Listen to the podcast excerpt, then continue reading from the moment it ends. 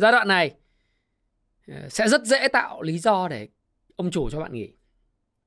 Bây giờ bạn nộp đơn, người ta duyệt ngay. Thế giới quả là rộng lớn và có rất nhiều việc là phải làm.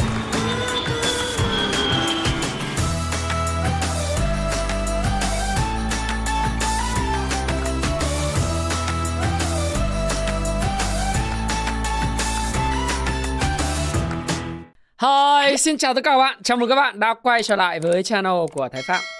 Và hôm nay chúng ta cùng trao đổi với nhau về một vấn đề hiện tại ở trên thị trường có những cái thông tin ờ, cái thông tin này nó không có chính thống. Tuy vậy thì cũng đặt ra một cái chủ đề rất là thú vị. Đấy là ờ, một tập đoàn lớn cái thông tin là có một tập đoàn lớn về bất động sản họ đang có kế hoạch hoặc đã có kế hoạch sa thải hoặc là cho 50% nhân sự nghỉ việc. Thì ờ, mọi người từ cái trung chuyện là nội bộ về cái câu chuyện một tập đoàn lớn về bất động sản họ cho cái nhân sự nghỉ việc, Đấy. thì nó đẻ ra rất nhiều những cái suy nghĩ, những cái, gọi là, suy luận, rồi thậm chí cả những cái suy diễn nó về cái câu chuyện là của cái tập đoàn đó liệu cái sự suy diễn đó nó có đúng hay không và tại sao lại như vậy và đứng trên quan điểm của một người đầu tư, một người kinh doanh như tôi, nhìn vào cái tình trạng đó, nếu nó xảy ra thực sự, nó không phải là sự sự suy diễn, thì chúng ta sẽ ờ, có tâm thế phản ứng và chúng ta nên có cái tư duy thế nào về cái việc này. Tại sao tôi lại nói về chủ đề này? Bởi vì nó ảnh hưởng đến túi tiền của chúng ta, những nhà đầu tư, và nó cũng ảnh hưởng những cái thông tin lan truyền về cái câu chuyện của cái tập đoàn này. Thứ nhất là trên mạng đưa ra một cái câu chuyện là một danh sách những nhân viên số thứ tự này, ờ, họ tên, chức danh. Sau đó thì cái công ty, cái tập đoàn này mới cho ba cái option, ba cái sự lựa chọn. Option 1 là ở lại làm việc mà không nhận lương, còn công ty sẽ đóng bảo hiểm 100%. Cái option 2 đó là nghỉ việc hẳn, công ty hướng dẫn nhận trợ cấp thất nghiệp nhưng vẫn ở lại hỗ trợ công ty. Nếu có giới hạn thời gian thì vui lòng à, ghi rõ thời gian sẽ giúp công ty trong bao lâu. Và cái option 3, cái sự lựa chọn thứ ba đó là nghỉ việc hẳn. Công ty sẽ hướng dẫn nhận trợ cấp thất nghiệp khi công ty hoạt động bình thường sẽ ưu tiên mời về làm việc nếu bạn đồng ý. Và có những ghi chú thì cái quá trình mà khi gửi ra cái danh sách này để phòng nhân sự thu thập cái ý kiến của những nhân sự có thể là nhân sự phòng bán hàng hoặc là nhân sự hỗ trợ bán hàng vân vân để mà cắt giảm cái nhân sự thì đã gây ra những cái lo lắng và cái đồn đoán suy diễn trên thị trường. À, rồi một cái thông tin nữa ờ, cũng những cái tập đoàn ờ, bất động sản họ có những cái thông tin đăng trên Zalo khuyến mại và những cái thông tin là giảm giá sale off 50% cái giá trị bất động sản bán mới Ờ, kết hợp với những thông tin cho nghỉ 50% cái nhân sự ờ, được đồn ra bên ngoài, được lan truyền ra. Thế thì mọi người nghĩ mới đủ thứ cái câu chuyện là ồ vậy thì cái này cái kia rồi công ty sẽ khó khăn phá sản hay là những cái câu chuyện là sẽ liên quan đến cái tiến độ của công ty cái tiến độ các cái công trình liệu mua công ty cổ phiếu công ty có an toàn hay không rồi tình hình thị trường bất động sản nó sẽ ra sao vân vân và vân vân nó lan truyền ra. Đấy. và tôi thấy rằng là cái việc lan truyền này thì nó không có, nó có căn cứ ờ, là ở những cái sự lan truyền. Như chúng ta đã từng trong cái cuốn mà lạc quan tếu, cái tin đồn của đám đông có tác động rất lớn. Và tôi cũng đã làm về cái chủ đề liên quan đến cái tin đồn. Tại sao con người lại thích tin đồn? Bởi vì đó là những cái câu chuyện khiến cho người ta cảm thấy là người ta có giá trị, đúng không nào? Vậy thì đứng dưới góc độ của cái câu chuyện này thì bạn nên làm gì? Bạn nên làm gì? Và thực sự là bạn sẽ ứng xử ra sao đối với lại cái cái cái tin tức như vậy? Và liệu là chúng ta ờ, thấy rằng là cái công ty như vậy là bất thường hay là bình thường? Đấy. thì điều đầu tiên tôi mới muốn chia sẻ các bạn là tôi không có biết chuyện này là chuyện thật hay không. Đấy. nhưng mà vì nó tác động đến túi tiền các bạn, và các bạn thấy rằng là cái thị trường những cái phiên vừa rồi giảm giá rất mạnh. Bởi vì những cái tác động như vậy đến tâm lý hành vi. Thao túng một tâm lý ấy, ừ, thì tôi cũng phải có ý kiến. Tôi không biết nó có thực sự xảy ra hay không bởi vì tôi có ở công ty đó đâu mà tôi biết.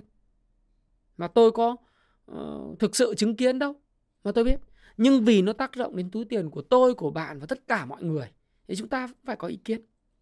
À, chúng ta cũng cùng bàn luận thêm cái góc nhìn và xin nói lại với các bạn về tuyên bố trách nhiệm. Đó là video này mang ý kiến chủ quan cá nhân của tôi. Đấy, và tôi sẽ có cái góc nhìn về vấn đề chủ đề này. Và các bạn nghe tham khảo thôi. Thế thì ờ, theo tôi thì nếu có việc này xảy ra thật sự thì thực tế nó là một cái việc làm mà đầu tiên chúng ta phải đánh giá rằng nó là một quyết định khó khăn. Không có một công ty nào khi ra cái quyết định như vậy là một quyết định dễ dàng cả. Đúng không? Là một quyết định khó khăn, được tính toán và cân nhắc rất kỹ lưỡng trong cái nội tại của công ty về doanh thu, về lợi nhuận, trong những bối cảnh về kinh tế, về những cái triển vọng suy thoái kinh tế của thế giới và những khó khăn áp lực đối với kinh tế trong nước trong năm 2023 Đấy. những cái gì xảy ra, họ phải ra một quyết định mà theo tôi là nếu có cắt giảm nhân sự 50% thật sự thì đó là một cái quyết định đầy khó khăn. Phải cân nhắc rất kỹ lưỡng. Đấy. và suy nghĩ nát nước rồi. Thì người ta mới ra cái quyết định. Nó khó khăn và nó đau lòng như thế. Tôi không có một cái công ty nhỏ nhỏ thôi. Chỉ có ba chục nhân viên thôi. Nhưng mà nếu mà giả sử tôi có cho cái người nào mà nghỉ việc chẳng hạn thì đó là một quyết định đau lòng và khó khăn, trừ khi có những vi phạm về nội quy lao động. Nhưng nếu mà tôi cắt giảm, bởi vì tôi nghĩ là cần phải cắt giảm cho những khó khăn của tình, thị trường bên ngoài, thì việc cho một cái nhân viên nghỉ việc hay là vài nhân viên nghỉ việc đối với tôi đã làm khó khăn lắm. Đau lòng chứ. Đúng không? Thì một cái công ty lớn mà, ví dụ hàng nghìn nhân sự mà người ta có thể ra một cái quy định là cho 50% nhân sự nghỉ việc. Giả sử nó xảy ra, nó quyết định theo tôi là là quá khó. Nếu tôi là ban giám đốc, trưởng phòng nhân sự hoặc chủ tịch của công ty thì cái cái quyết định này nó không dễ dàng. Phải nhiều hôm phải nghĩ bạc trắng tóc. Đúng không? Đấy, điều đầu tiên là chúng ta phải phải như thế. Tuy vậy cái điều thứ hai chúng ta ở ngoài chúng ta phải đặt ra câu hỏi à, tại sao lại như vậy? Sẽ có rất nhiều thuyết âm mưu. Còn conspiracy về theory là do công ty phá sản rồi công ty gặp khó khăn rồi sẽ vướng những cái này vướng những cái kia rồi x x x y y z z z vân vân. Những cái suy luận đó là vô căn cứ. Tôi thì tôi chỉ thuần suy nghĩ về cái doanh nghiệp thôi. Tại sao lại như vậy? Thứ nhất là gì? Chúng ta cũng biết là cái suy thoái kinh tế ở trên ờ, nước Mỹ nó đang đến gần và toàn cầu. Châu Âu hiện nay là suy thoái kinh tế 100% rồi, đã suy thoái rồi. Nước Mỹ thì thị trường việc làm nó vẫn còn ngon, nhưng mà CEO của JP Morgan Chase JP Morgan, ông Jamie Dimon rồi CEO của Goldman Sachs cũng nói rằng là suy thoái kinh tế trong 6 đến 9 tháng tới. Nghĩa là 2023 là Mỹ sẽ suy thoái. Và không có câu chuyện là hạ cánh mềm, soft landing. Nghĩa là nền kinh tế lạm phát sẽ được giảm xuống, lãi suất vẫn giữ nguyên như hiện tại và kinh tế vẫn tăng trưởng, không có cái chuyện đó. Mà bây giờ Fed, Cục Dự trữ Liên bang Mỹ phải chấp nhận một sự thật là không ưu tiên tăng trưởng, không ưu tiên việc làm, chỉ ưu tiên một cái nhiệm vụ duy nhất. Đấy là kiềm tỏa lạm phát. Con ngựa bất kham lạm phát 8,2%. Phải kiềm tỏa nó, đưa nó về cái mức 2%. Mà để làm được việc này nó cần vài năm. Mà để làm được việc này, anh phải triệt hạ cái tổng cầu xuống. Đến mức gọi là tối đa triệt hạ cái tổng cầu thì cái lạm phát, cái cơ may của nó quay trở lại mức 2% trong vòng 3 năm tới mới có thể đạt được. Và sự suy thoái này nó không chỉ suy thoái một năm mà nó có thể là suy thoái kéo dài 2-3 năm thậm chí dẫn đến một cuộc khủng hoảng kinh tế mini, một cuộc khủng hoảng kinh tế nho nhỏ trong nội bộ nước Mỹ và thậm chí thổi bùng lên lên một cái suy thoái kinh tế ở một khu vực nào đó như Nam Mỹ, khu vực nào đó ở các cái thị trường đang phát triển, các quốc gia kém phát triển, à, kém phát triển thì suy thoái giống Sri Lanka là thấy rõ. Còn những quốc gia khác cũng bị rất, rất nhiều áp lực bởi Fed. Thế thì người ta phải chấp nhận thế để người ta tập trung vào giải quyết cái bài toán con ngựa bất kham. Khi suy thoái kinh tế thì cái nhu cầu đối với lại các mặt hàng đều giảm xuống. Hàng hóa nhập khẩu về Mỹ cũng giảm xuống. Mua bán ở Mỹ sẽ chậm lại. Và đặc biệt thị trường tài chính, bất động sản, chứng khoán cũng giảm. Để tôi một số cái thống kê mà tôi sẽ làm video của bạn riêng về thị trường bất động sản. Ngày hôm qua, tôi làm cái video short ngắn về cái thực trạng thành phố thành phố ma tại Trung Quốc ấy là tôi cũng đã cho các bạn trong 56 59 à, giây, các bạn bắt đầu hình dung được những cái vấn đề liên quan thành phố ma tại Trung Quốc, những vấn đề bất động sản hệ lụy của nó rất lớn với những cái câu chuyện đáo hạn trái phiếu tháng 11 tháng 12 này này, của Evergrande à, hàng đại ở tại Thượng Hải rồi sự mất thanh khoản của năm cái ngân hàng ở Trung Quốc sau đại hội thì, ừ, của Trung Quốc thì rất nhiều những cái vấn đề về kinh tế phải xử lý. Đấy chúng ta thấy rõ. Căng thẳng ấy chứ không phải đơn giản. Ờ, cái thị trường Mỹ là tôi hin hin bí mật các bạn là một số nơi là cái giá nhà đất nó rớt 23 đến 25 phần trăm cái bang rớt giá nhà thấp nhất là 8 phần trăm. Còn cái bang mà rớt cao nhất hiện tại lên 23 phần trăm mà tôi, số liệu tôi mới cập nhật là có những nơi rớt 27% cái bất động sản nó rớt giá thì bây giờ Mỹ như vậy, thì sang Việt Nam. Để chúng ta cũng thấy là cái chiêu trò, cái việc mà họ đang là giảm 50% giá bán ấy, theo tôi thì đánh giá nó chỉ là một cái chiêu trò để mà làm marketing và và người ta người ta bán hàng thôi. Tại vì để mà được giảm 50% đấy, không phải là bạn mua rẻ hơn 50% những người đã nộp tiền đâu, mà bạn phải nộp một cục một lần nó gọi là lâm sâm bạn đóng một lần như cái nhà uh, trị giá người ta đưa lên giá niêm yết là 14 tỷ bạn phải đóng 7 tỷ xuống tiền một lần luôn thì bạn mới được chiết khấu là 5%. Chứ còn nếu mà bạn đóng theo kiểu trả góp installment thì làm gì có chuyện 5%. Đấy. Thế từ cái đó lại đồn đoán. Thì nhưng mà vấn đề là cái bán hàng nó nộ lộ lên một điều đó thì thị trường bất động sản và đầu ra nó nó chậm lại. Do cái tín dụng bị nghẽn, người dân không tiếp cận được với tín dụng hoặc cái lãi suất tín dụng nó cao. Rồi ờ, công ty tiêu thụ chậm lại thì người ta phải tìm cách giảm giá. Người ta bán hàng thì có thể là một cái chiêu trò marketing để thu hút sự chú ý. Rồi nhưng mà đâu có dễ để đạt được cái 50% giá discount đấy. Bạn phải đóng một lần tiền mà tiền mà đâu mà bạn lôi gia đình ra để mà đóng một lần. Một số người thì có tiền mặt nhưng đâu phải ai cũng có tiền mặt. Người ta mua cũng qua tín dụng mà mua theo ngân hàng thì không được ngân hàng giải ngân hoặc không còn zoom thế bây giờ bạn phải mang tiền thật. Tiền thật thì bạn mới được chiết khấu cao. Thì bây giờ thời tiền mặt là vua.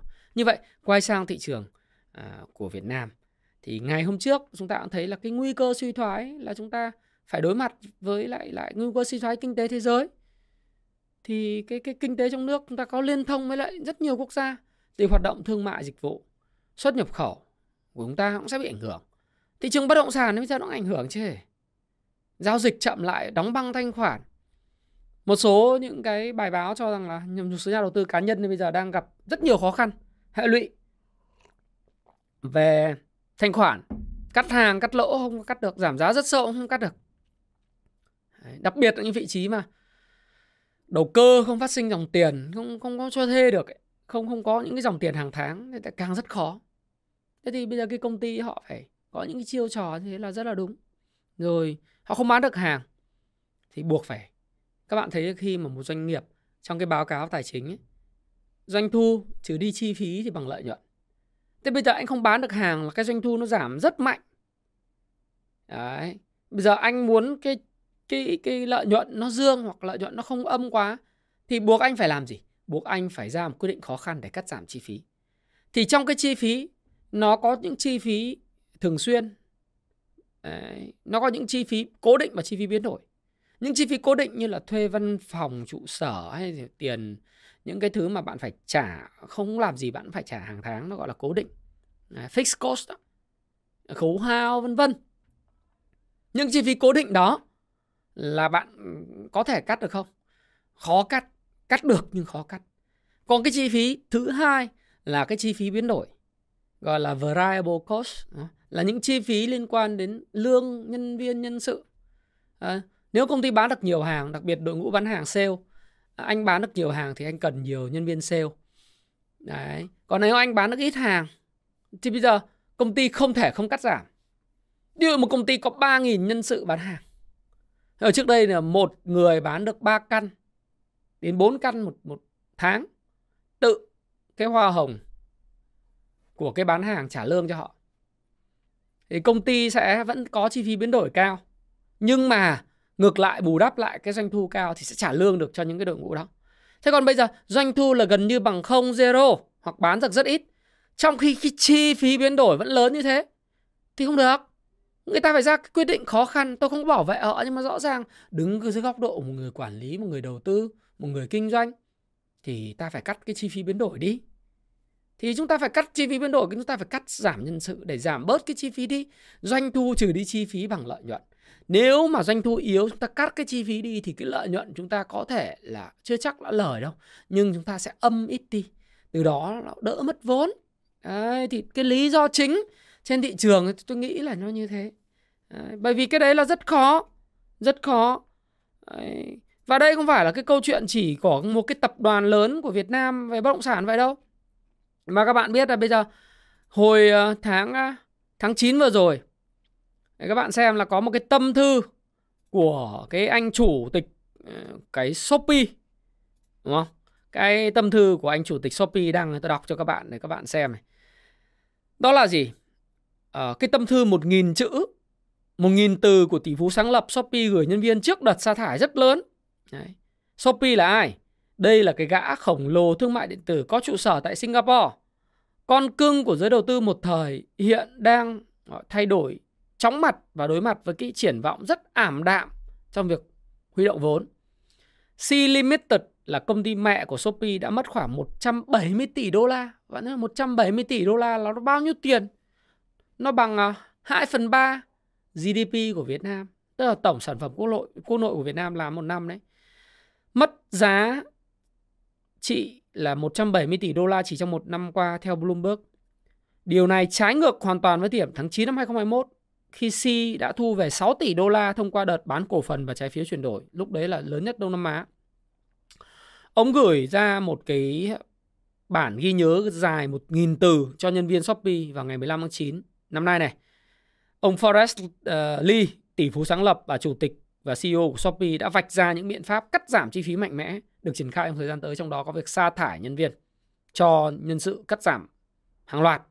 Đấy thì tôi đọc cho các bạn một nghìn từ này để các bạn bắt đầu thấu hiểu hơn. Nghìn từ này đọc rất hay. Thân gửi các thủy thủ, ông nói là thủy thủ là C là là thành viên của công ty uh, C Limited, công ty Shopee. Thời gian gần đây chúng ta đã phải đưa ra một số quyết định bất đắc dĩ. Tôi biết nhiều bạn đã thấy những thông tin tiêu cực về công ty trên các phương tiện truyền thông. Nó cũng giống như cái đợt mà hôm nay các bạn nghe thấy một cái công ty to ở Việt Nam ờ, kêu có quyết định cắt giảm 50% nhân sự chưa? và có thể đã bị sốc khi Shopee phải rút ra khỏi nhiều thị trường trên thế giới. Vì vậy, hôm nay tôi viết thư này để làm rõ những gì đang xảy ra và cũng như trao đổi với các bạn về những gì chúng ta cần phải làm trong 12 đến 18 tháng tới. Như các bạn đã biết đấy, as far as you know, ha, đây là một thời kỳ khó khăn đối với doanh nghiệp, ngành công nghiệp của chúng ta khi các quốc gia mở cửa trở lại. Sau đại dịch, người dùng thay đổi thói quen chi tiêu, vì thế hoạt động kinh doanh của chúng ta đã không còn được bùng nổ như trước nữa.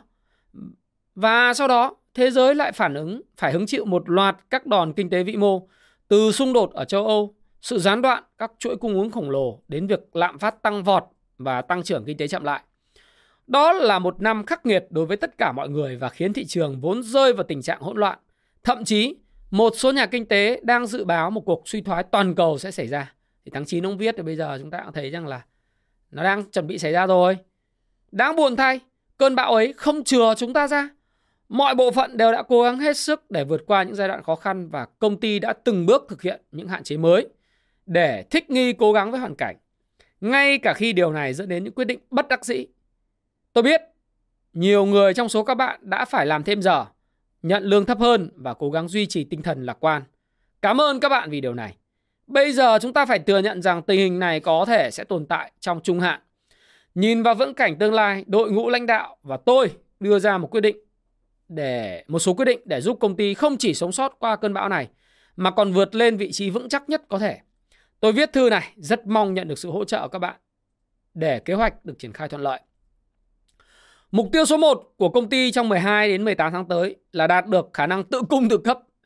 À, thấy kinh không? Đồng nghĩa với việc đạt được dòng tiền dương càng sớm càng tốt. Dòng tiền dương là từ hoạt động kết quả kinh doanh đấy. Không phụ thuộc vào cái dòng tiền của các nhà đầu tư bơm vốn vào. Ngay bây giờ nhiều năm làm việc chăm chỉ và hành động thận trọng. Đấy. Chúng ta có một nền tảng tiền mặt vững chắc để công ty có thể ở vị trí an toàn hơn nhiều so với các đối thủ khác trong lĩnh vực công nghệ. Tuy nhiên, nếu sử dụng nguồn tiền này không cẩn thận trong bối cảnh các nhà đầu tư đang tìm cơ kiếm nơi trú ẩn an toàn, không đầu tư ý là không đầu tư vào công ty ờ, công nghệ nữa. Chúng ta sẽ không dự báo được khả năng huy động vốn trên thị trường. Tức là huy động ra khó thôi, đúng không?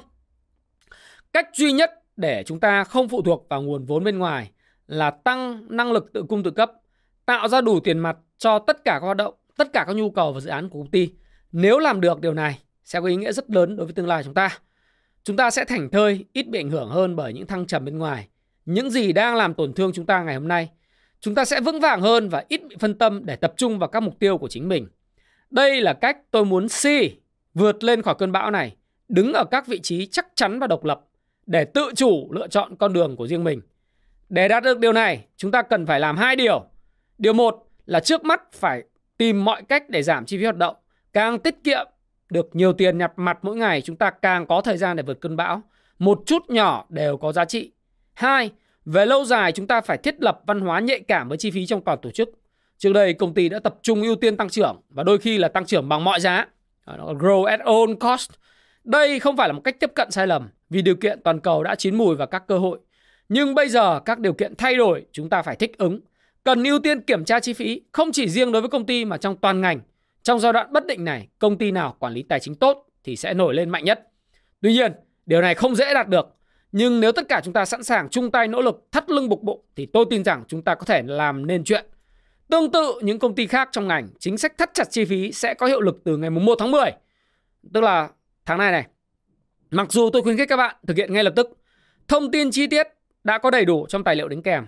Tôi xin nêu những điểm chính sau. Một, giới hạn các chuyến bay công tác ở hạng phổ thông và chi phí lưu trú khách sạn ở mức 150 đô một đêm. Giới hạn chi phí bữa ăn khi công tác quốc tế xuống 30 đô một ngày. Không hoàn trả các bữa ăn hoặc giải trí bên trong hoặc bên ngoài. Đối với các chi phí di chuyển bằng ô tô, chọn dịch vụ đặt xe hoặc taxi địa phương tiết kiệm nhất. Những quy định mới này sẽ áp dụng cho mọi nhân viên và toàn bộ ngũ đội ngũ đánh đạo bao gồm cả tôi. Chủ tịch cũng phải như thế. Ngoài ra ban lãnh đạo sẽ không nhận bất kỳ khoản thù lao nào à, nhận bằng lương bằng không ấy, cho đến khi công ty đạt được khả năng tự cung tự cấp.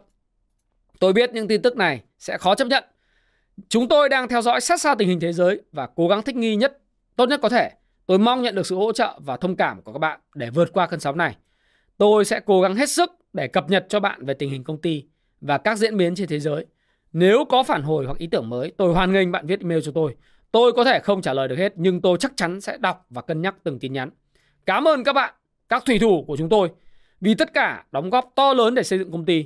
Nếu không có sự chăm chỉ của các bạn, chúng tôi đã không đạt được như bây giờ.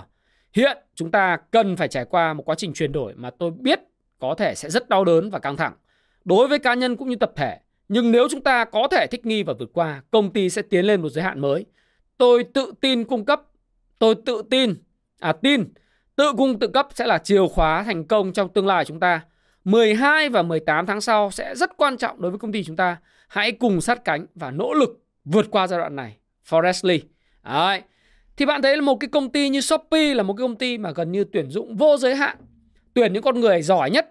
À, ở Việt Nam là họ tuyển những người học ở Mỹ, ở Úc, ở Anh giỏi nhất về làm cho họ tại ở cái văn phòng 65 Lê Lợi ờ, đẹp ở, ở Hà Nội nhưng vừa rồi phải giảm chuyển văn phòng cắt giảm sàn thuê văn phòng Hà Nội phải tái cơ cấu lại người ta gửi tâm thư như thế rồi ngay cả ông chủ tịch của Huawei một cái công ty hàng đầu của Trung Quốc cũng phải gửi thư sáng lập nhân viên nói là bây giờ 10 năm tới là một giai đoạn đau thương trong lịch sử nền kinh tế sẽ đi vào suy thoái và Huawei không đưa một dự nhận định lạc quan nào cả và bây giờ biến tồn tại trở thành cái mục tiêu quan trọng của nhất của công ty trong 3 năm tới. Ông Nhậm Chính Phi trong thư gửi nhân viên trong tuần này theo sao China Morning Post, Nhật báo Hoa Nam viết.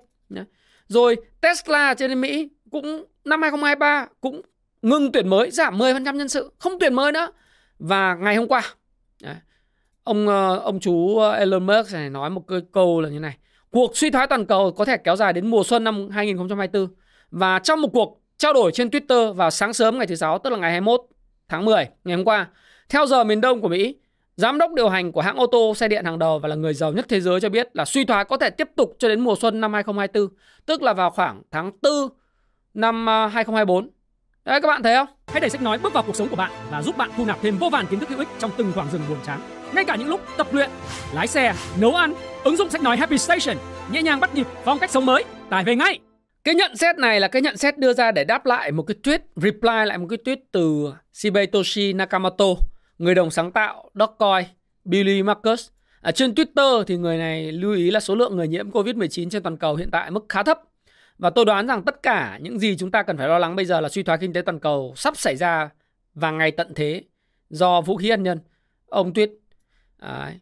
và ông ờ, ông Elon Musk ông trả lời là thật tuyệt nếu có một năm không có sự kiện kinh khủng nào xảy ra trên toàn cầu. Và ông nói là ờ, trong một cái tài khoản Tesla hiện nay ờ, được follow bởi 600 ngàn người thì ông ông ông chủ của Tesla nói là tôi chỉ đoán thôi nhưng mà cái suy thoái có thể kéo dài đến mùa xuân năm 2024 nên người ta như thế thế bây giờ bạn thấy là từ Huawei uh, Shopee rồi Tesla thậm chí một số các cái nhân sự mà tôi biết ở các cái tập đoàn đa quốc gia bây giờ ngay cả P&G rồi, Unilever cũng đang thắt lưng buộc bụng, cắt bớt nhân sự ấy. cho nên cái câu chuyện là bây giờ một tập đoàn bất động sản lớn, người ta ra cái thông cáo, có thể thôi, cắt giảm 50% nhân viên sale là bình thường. Là một quyết định đau đớn, khó khăn. Bởi vì phải thắt lưng, cắt giảm chi phí, doanh thu trừ chi phí chi phí lớn không chịu nổi thời gian tới bạn sẽ thấy hàng loạt những cái công ty bất động sản khác cũng là như vậy. Hàng loạt những cái công ty chứng khoán các môi giới cũng sẽ không có lương cứng. Tôi dự báo đây, đây là ý kiến cá nhân tôi. Bởi vì đối với công ty nhỏ bé của tôi thôi nó không thể bão đâu thai. Doanh thu thì nó sẽ suy giảm thế bạn thấy thế giới di động không? Họ phải cắt giảm những cái cửa hàng bách hóa xanh. Ngay từ cái đợt mà bán hàng không được các bạn lên trên mạng Google ấy. nó cắt giảm chi phí chi phí mặt bằng, chi phí nhân viên. Cái gì không hiệu quả phải cắt đi chứ. Và dĩ nhiên là cái kết quả kinh doanh đi. Tôi đợi kết quả quý 3 tôi sẽ đánh giá cho các bạn, nhưng mà rõ ràng là nó không không lạc quan sáng sủa như là cái cái cái cái kỳ vọng của nhiều người mở bán cái iPhone 14 mọi người mua mua cổ phiếu là dựa vào bảo là bán bán được nhiều rồi có hoạt động xếp hàng xếp biết thực ra đấy là một cái một cái hoạt động truyền thông thôi để tạo ra sức hút cho cái, cái iPhone 14. Tất nhiên là vẫn có người mua. iPhone Pro Max ờ, 14 uh, ờ, thì vẫn cháy hàng. Nhưng mà bây giờ iPhone 14 và iPhone 14 Plus ấy, thì đầy kho trên kệ. Theo thông tin tôi được biết là Apple họ không có hài lòng về cái đợt vừa rồi bằng mở mở bán. Sản phẩm họ không hút như họ nghĩ đâu. Tồn kho nhiều đấy. Mà sắp tới thời gian tới còn giá iPhone nó còn tăng nữa cơ. Sức ép tỷ giá nó lên sức mua nó còn chậm nữa. Thì bây giờ buộc phải làm gì? Phải cắt giảm chứ. Cắt giảm chi phí để tồn tại. Khó khăn, đau khổ, nhưng vẫn phải làm. Cho nên các bạn đừng nhìn vì cái chuyện là họ họ ra một cái quyết định cho nghỉ việc 50% với ba cái option ấy ba sự lựa chọn đấy, bạn đồn đoán công ty đủ thứ. Đừng nghĩ thế, tội nghiệp người ta. Mà nếu có cái gì, thì chúng ta đợi cái truyền thông chính thông chúng ta nói. Chứ còn nếu mà từ phía góc độ của quản lý thì điều đó là một cái điều mà tôi có thể hiểu được. À, có thể lý giải được. Giống như tôi lý giải cho các bạn bởi vì cái khó khăn nó bao trùm lên tất cả mọi thứ. Và bạn vậy thôi. Lời khuyên của tôi dành cho bạn là gì? Thời gian tới thì những cái áp lực giảm giá của những cái tài sản tài chính nó sẽ có như bất động sản chứng khoán thì chúng ta thấy rồi chứng khoán ta thấy rồi bất động sản chúng ta sẽ thấy sớm thôi và đang giảm rồi Mỹ người ta cũng giảm đến hai mươi mấy phần trăm. Cái mortgage rate nó tăng lên. Cái mortgage cái cái cái cái cái cái lãi uh, phải trả hàng tháng mua nhà đấy. Rồi rồi cái quan tâm đến mortgage rate nó cũng giảm 83%. Ừ cái đấy chúng ta phải đối mặt. Cái thứ hai là gì? Hãy làm sao? Trong cái cuốn quản lý ờ, tài chính lời khuyên 101 lời khuyên tài chính cá nhân từ Thái Phạm, tôi cũng nói. Muốn được giàu thì phải quản lý tốt cái tài chính cá nhân của mình. Tấn công là kiếm tiền, phòng thủ là giữ tiền, phải không? Thì bạn phải, nếu không tấn công được thì bạn phải phòng thủ, giữ tiền cho nó tốt. Thắt chặt chi tiêu thì hơi quá, nhưng mà kiểm soát chi tiêu là câu chuyện rất là đúng và đặc biệt là gì? Vay nợ thì trả đi, đúng không? Thêm một cái lời khuyên nữa ờ, về cả tài chính cá nhân dành cho bạn.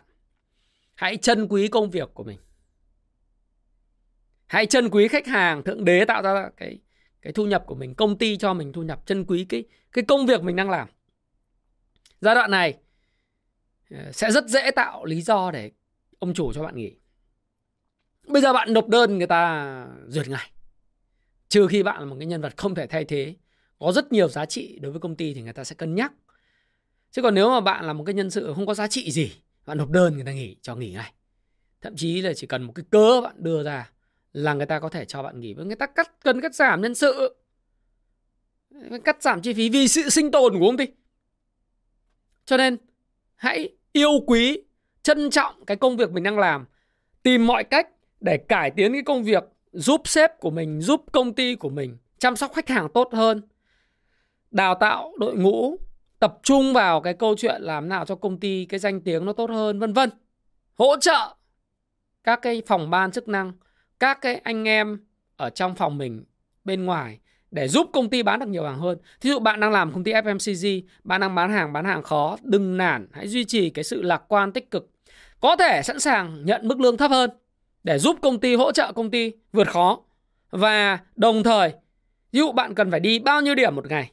Trước đây tôi làm công ty MCG tôi biết mà. Bạn cần đi 40 điểm hay là 30 điểm viếng thăm một ngày. Hãy chăm sóc khách hàng của mình, hãy đi đều hơn càng những lúc khó lại càng phải là làm việc chăm chỉ hơn chăm sóc khách hàng đặt đơn hàng là mình phải uh, sốt sáng phục vụ ngay phục vụ trước đây chậm là vì khách hàng đông bây giờ khách hàng ít thì mình phục vụ nhanh hơn tốc độ mình chuẩn hơn và lấy khách hàng làm trọng tâm. Yêu quý và trân quý công việc của mình. Đừng để sếp có cái lý do để mà thằng này không làm được việc. Thôi thôi trong danh sách. Sếp lớn, phòng nhân sự nói, em có 20 người, đội ngũ của em, Nhà phân phối này có 20 người, Bây giờ em tìm cách cắt cho anh 7 người. Mình phải làm sao? Cạnh tranh sinh tồn. Và sinh tồn như thế nào Không phải bằng cách nói xấu người khác, Chơi đẻo người khác. Mà mình phải nhìn vào cái danh sách là Có sức ép giảm vậy Thì bây giờ mình phải trở thành người có giá trị nhất trong cái team đó. Chăm sóc khách hàng để người ta yêu quý mình Và mình không nằm trong cái danh sách 7 người phải cắt giảm. Tất nhiên, công ty vẫn phải cần nhân sự để bán hàng. Chứ cắt hết thì lấy người nào làm việc? Nhưng mà chắc chắn là sẽ cắt. Vậy thì bây giờ mình đừng nằm trong cái danh sách Những cái nhân sự bị cắt. Bằng cách mình quan tâm đến cái người khách hàng cuối cùng à, Các cái chủ tiệm bán lẻ Các cái nhà phân phối. Mình không phải là cái người Mr. Yes Nhưng mà mình phải tập trung và tạo giá trị cho đội ngũ của mình. Mình phải làm việc nhiều hơn Nhiều hơn nữa. Với cái mức lương vẫn thế. Đấy là bình thường Bởi vì nếu mà bạn mất một công việc Bây giờ đi xin việc khó lắm. Không có việc đâu. À thì lúc đấy bạn sẽ chán trường không có thu nhập. Bạn sẽ trừ đời đấy cho nên thôi từ một cái quyết định à, hiện nay đang rumor trên mạng như thế à, sa thải cắt giảm 50% nhân sự của một tập đoàn bất động sản lớn bạn hãy thận trọng. Đấy, bạn phải hiểu lấy quyết định khó khăn và bạn hãy thận trọng với công việc của mình. Và bạn muốn giàu tôi sẽ khuyên các bạn 10 lời khuyên để giúp bạn giàu có trong vòng 10 năm tới. Sẽ thành triệu phú đô la đấy. Nhưng điều đầu tiên hãy trân quý những cái gì mình đang có. Chỉ khi nào bạn mất đi những thứ mình đang có, bạn mới hiểu giá trị của chúng. Thái phạm, cảm ơn bạn đã lắng nghe chia sẻ của thái phạm trong video hiện tại. Và nếu bạn muốn tìm hiểu thêm những cái bài học về những lời khuyên tài chính cá nhân thì bạn có thể tìm đọc cái cuốn 101 lời khuyên tài chính cá nhân từ thái phạm và cuốn sách thiết kế cuộc đời thịnh vượng phiên bản năm 2021 của tôi với những trang in màu để bạn có thể biết cách phân bổ cái tiền của mình thành những hũ, tích lũy, chi tiêu và đầu tư cho bản thân một cách hợp lý. Có những lời khuyên giúp bạn xây dựng cái sự giàu có và thịnh vượng của gia đình mình à, chúng tôi có bán cái cuốn sách này trên Tiki trên Shopee hoặc là trên Happy Life hoặc trên nhà sách của Phương Nam và Pha Sa trên toàn quốc. Xin chào và chúc các bạn à, vượt qua sóng gió một cách vững vàng. Và Thái Phạm tôi luôn luôn đồng hành với tất cả những người theo dõi kênh của Thái Phạm những cái khán thính giả của Thái Phạm.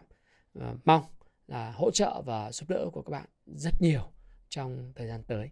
À, xin chào và xin hẹn gặp lại các bạn.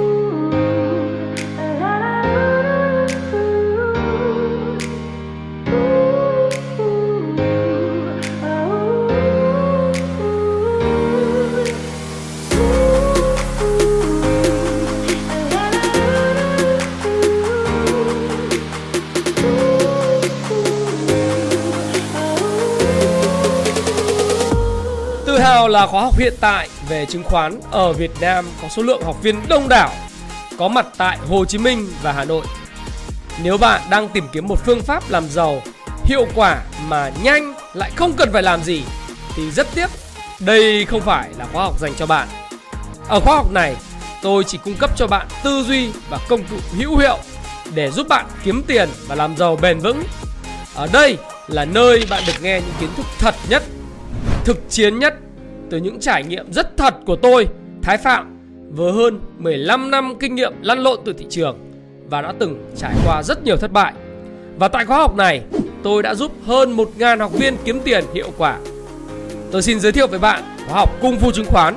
Khóa học sẽ giúp bạn thay đổi tư duy, nhận thức đúng đắn về đầu tư, về kinh doanh cổ phiếu. Bạn hiểu về cả phân tích cơ bản, phân tích kỹ thuật và cách kết hợp cả hai trình chinh phục lượng kiến thức khổng lồ có thể nói là trong một thập kỷ 15 năm hoặc là một thập kỷ, để bạn có thể tự tin hơn trên thị trường chứng khoán và thành công thuộc về nhóm 5% những người kiếm được tiền trên thị trường chứng khoán.